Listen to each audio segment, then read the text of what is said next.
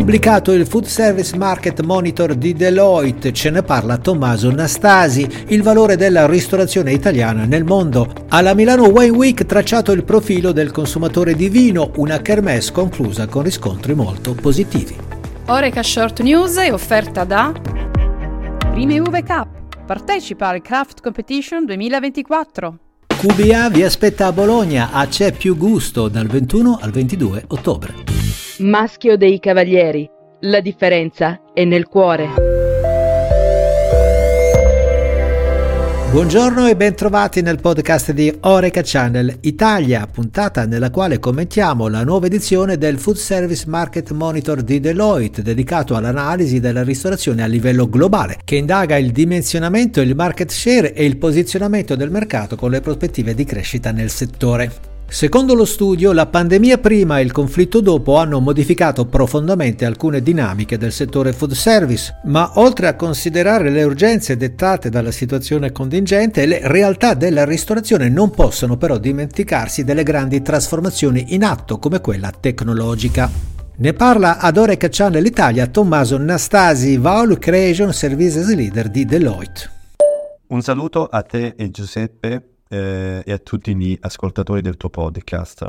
Secondo quanto è emerso dal nostro studio, per salvaguardare la sostenibilità del business nel lungo termine, le aziende del settore devono considerare tre imperativi. Primo, investire sulle competenze e l'integrazione di front e back-end. Due, potenziare l'engagement sia verso i clienti sia verso il proprio personale. Terzo, innovare l'esperienza per il cliente facendo leva su soluzioni digitali di prossima generazione. Dalle vostre analisi si evince un mercato in ripresa in questo 2023. Quali sono i format più dinamici?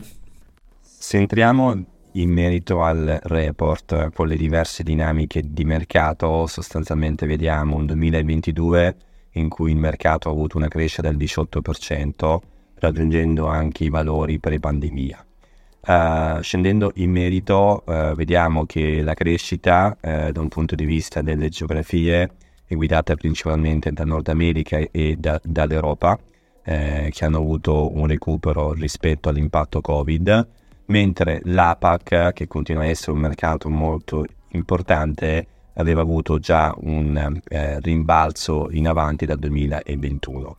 Se guardiamo invece t- le tipologie di canali, eh, sostanzialmente noi vediamo più o meno una maggiore crescita intorno al 20% di tutti quei formati più veloci, eh, mentre il full service restaurant che nel 2022, che raggiunge anche un valore superiore rispetto al eh, pre-Covid, eh, fondamentalmente ha avuto una crescita intorno al più 15%.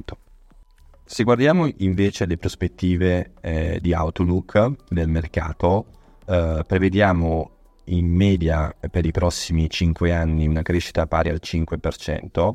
Questa crescita risulta essere principalmente trainata dall'APAC e dal resto del mondo, mentre l'Europa eh, si prevede una crescita intorno al 3%, seguita dal Nord America con un tasso di crescita evolutivo pari al 2,5%.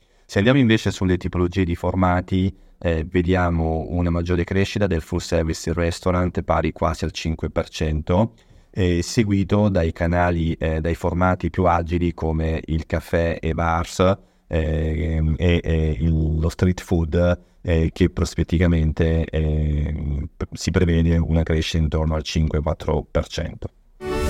Il vostro monitor lancia anche uno sguardo fuori dai confini. Quale ruolo per la cucina italiana nel mondo?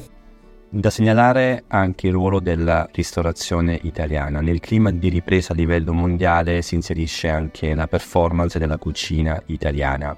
Eh, a livello complessivo eh, vediamo che nel 2022 abbiamo avuto una crescita del eh, più 11% rispetto al 2021, raggiungendo più o meno un valore pari al 2019. Eh, per quanto concerne i principali mercati di sbocco, oltre al mercato interno che rappresenta il 14%, è molto importante sottolineare la penetrazione della cucina italiana verso gli Stati Uniti, che oggi valgono il 33%, e dalla Cina, che risulta essere il secondo mercato più importante, con un, una quota pari al 29%. Bene, un grazie a Tommaso Nastasi per il suo contributo. Passiamo ora ad un paio di news dal mondo del vino. Una ricerca di CGA by Nielsen IQ realizzata in occasione della recente Milano Wine Week ha raccontato lo scenario italiano del consumo del vino fuori casa, dove nonostante l'incremento del costo della vita stia colpendo gran parte degli italiani, i consumatori amanti del vino tendono ad essere più propensi a non rinunciare al piacere di mangiare e bere fuori casa. Secondo la ricerca il wine lover è alto spendente, il 60% dei quali afferma che uscire per mangiare e bere fuori casa rimane una priorità fondamentale. Inoltre il 71% frequenta locali con una continuità uguale o maggiore rispetto a tre mesi fa, spendendo la stessa cifra o addirittura superiore. Tornando sulla Milano Wine Week, la manifestazione terminata il 15 ottobre si è confermata punto di riferimento per il settore vino e per un pubblico sempre più giovane. Organizzati oltre 300 eventi in 9 giorni rivolti ad appassionati, opinion leader e professionisti del settore provenienti da tutto il mondo. Chiudiamo un'edizione estremamente positiva, commenta Federico Gordini, presidente di Milano Wine Week. Tutti i format della manifestazione, sia quelli più consolidati che le novità, hanno registrato un grandissimo consenso da parte di operatori e pubblico. La settima edizione di Milano Wine Week è già fissata dal 5 al 13 ottobre 2024.